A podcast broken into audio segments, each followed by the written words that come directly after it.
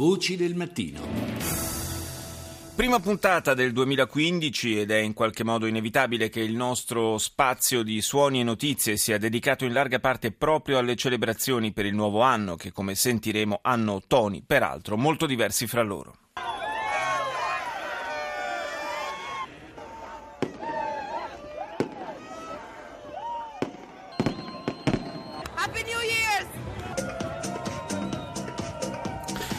Festa sfrenata, fuochi d'artificio, musica e grande entusiasmo a Beirut dove i giovani hanno salutato l'arrivo del 2015 in modo spensierato, ma è sufficiente spostarsi di pochi chilometri verso est passare la frontiera libanese per calarsi in una realtà completamente diversa, una realtà di guerra, come quella che vive quasi tutto il popolo siriano.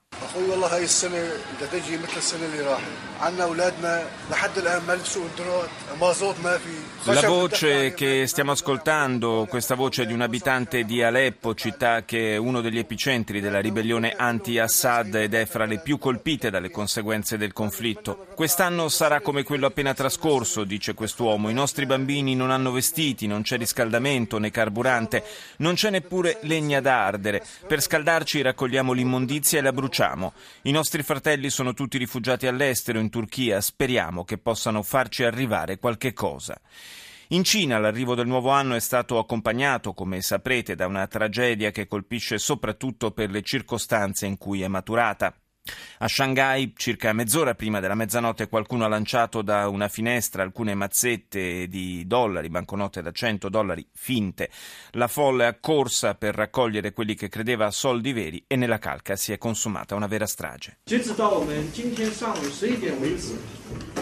目前有三十六人死亡。 È il portavoce della Commissione Municipale di Shanghai per la Salute, Wu Jinglei, che fornisce il bollettino medico. 36 persone sono morte, 47 sono rimaste ferite, 40 sono state ricoverate in ospedale e 3 di queste sono in condizioni critiche tuttora.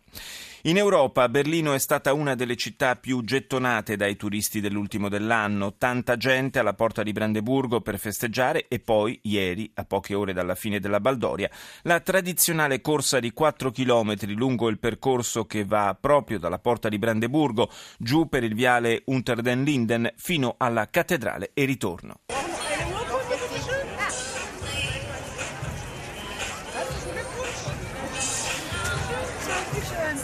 Spektakulär. Ich war, glaube ich, die Letzte, aber egal. Dabei sein ist alles. Spettacolare, probabilmente sono arrivata ultima, ma non importa, quel che conta è esserci, dice una partecipante alla competizione che quest'anno era legata anche alla campagna in favore della candidatura olimpica di Berlino. Curioso modo di festeggiare il nuovo anno, quello scelto da qualche migliaio di olandesi che si sono dati appuntamento sulla spiaggia a Scheveningen e dopo aver ballato e bevuto qualche birra si sono messi in costume da bagno e si sono lanciati in mare. Omdat mevrouw het vorig jaar gedaan heeft. En ze was er heel enthousiast over. Kijken of ik het ook uh, aan kan. Mia moglie lo aveva fatto l'anno scorso, ne è stata entusiasta e allora ho deciso di tentare anch'io, dice uno dei partecipanti. È una sfida, è un modo simpatico e fresco per cominciare l'anno. Fresco, verrebbe da dire, eh, forse è una definizione anche un po' riduttiva per la verità. Da ieri i paesi della zona euro sono diventati 19, si è aggiunta infatti la Lituania, un evento salutato con grande soddisfazione a Vilnius dal primo ministro Algirdas Butkevicius. Euras bus mūsų ir ekonominio ir politinio saugumo garantas. L'euro per noi sarà una garanzia di sicurezza sia economica sia politica, ha detto il premier lituano, ci consentirà di sviluppare più velocemente un'economia vitale che creerà nuovi posti di lavoro. Sono profondamente convinto che andremo a rafforzare la famiglia dell'euro. Siamo infatti in vetta fra i paesi europei per quanto riguarda la crescita. All'entusiasmo della politica fa da contraltare però un po' di preoccupazione che allinea fra una parte dei cittadini la preoccupazione per un fenomeno che noi in Italia conosciamo fin troppo bene per averlo sperimentato sulla nostra pelle. Nu, mes patys lietuviai dar truputį prisibijom, kad nebūtų kaip Vokietijoje ir neprasibustume su gana Noi lituani siamo un po' spaventati, dice questa donna, dalla possibilità che uno di questi giorni ci si svegli con un aumento generale dei prezzi. Cambiamo completamente area geografica e tipo d'argomento per parlare di un fenomeno che sta prendendo corpo da qualche tempo in un mondo già pieno di movimenti estremisti. Ora eh, si comincia a parlare di nazionalismo buddista. Do il buongiorno e naturalmente anche il buon anno al responsabile del desk Asia del CESI, Centro Studi Internazionali, Luca Labella. Buongiorno. Si segnala, dicevo, un aumento dei militanti dei gruppi nazionalisti buddisti in diversi paesi, compresi quelli in cui il buddismo rappresenta una minoranza, come in Bangladesh.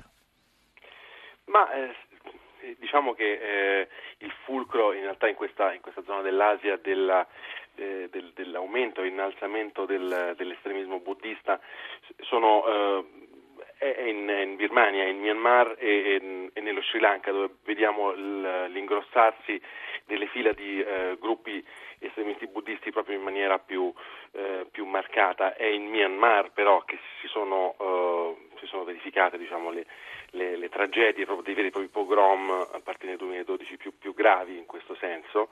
I protagonisti, eh, o perlomeno i protagonisti in senso negativo di questa di queste violenze sono legati, eh, perlomeno il gruppo in prima fila è il gruppo 969 eh, che è attivo eh, in Birmania, in particolare nello stato occidentale di Rakhine che confina con il Bangladesh ed è guidato da un, un, un signore abbastanza colorito che si chiama Ashin Wiratu che curiosamente tra l'altro si fa chiamare il Bin Laden birmano ed è stato mm. arrestato mm. nel 2003 per eh, innalzam- incitamento all'odio interetnico e interreligioso e appunto nel 2012 questi, questi pogrom hanno lasciato circa 300 morti sul campo e oltre 150.000 sfollati fra eh, questa minoranza islamica birmana che sono i Rohingya, che sono uno dei più grandi gruppi etnici apolidi o perlomeno eh, i cui diritti di cittadinanza vengono contestati da una serie di paesi, incluso il Bangladesh, sì. ma principalmente in Myanmar.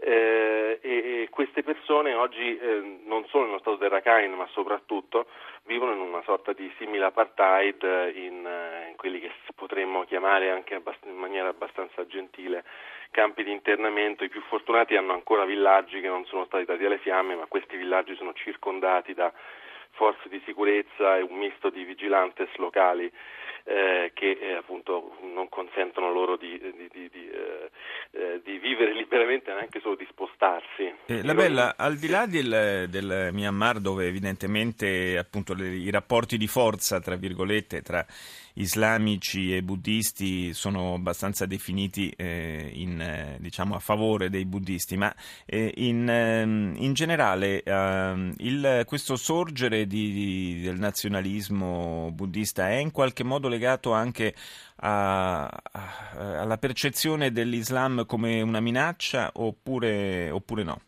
Ma eh, ci sono due fattori. Innanzitutto eh, anche se noi comunemente consideriamo e associamo il buddismo alla, alla, alla, non violenza e a uno stile di vita pacato, una vita tranquilla, come tutte le grandi religioni del mondo, eh, anche il buddismo si presta e storicamente si è prestato alle più varie strumentalizzazioni. Eh, eh, per esempio sia in Sri Lanka che in Myanmar eh, i re del passato, sovrani del passato hanno usato il buddismo come strumento di conquista e di legittimazione. Beh, in Myanmar io ricordo anche qualche manifestazione in, eh, qualche anno fa da parte dei, dei monaci non proprio pacifica. Insomma.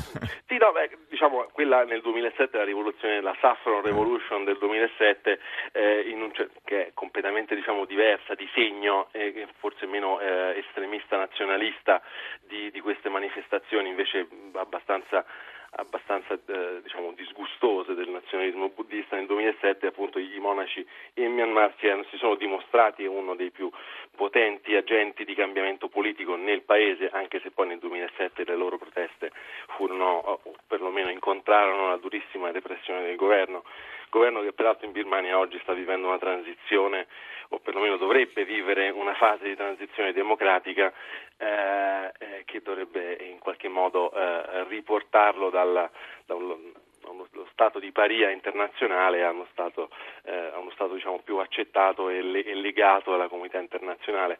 Obiettivamente eh, il Myanmar sta eh, ancora in una fase diciamo, mediana tra la dittatura della giunta militare e la, e la democrazia. Ultimamente proprio Aung San Suu Kyi ha denunciato questa sorta di eh, prematura eh, reintegrazione, per quanto parziale, del Myanmar eh, nel, nel, consesso diciamo, delle nazioni civili, nonostante come eh, il problema dei Rohingya eh, eh, dimostra ci siano spaventosi problemi di, di, di, Stato di diritto e di, di discriminazione. Beh, chiaramente, chiaramente, un uh, regime militare dittatoriale come quello non è che possa scomparire da un giorno all'altro in questa maniera. Secolo, eh, infatti, infatti. Io ringrazio Luca Labella, responsabile del Desk Asia del CESI, per essere stato nostro ospite.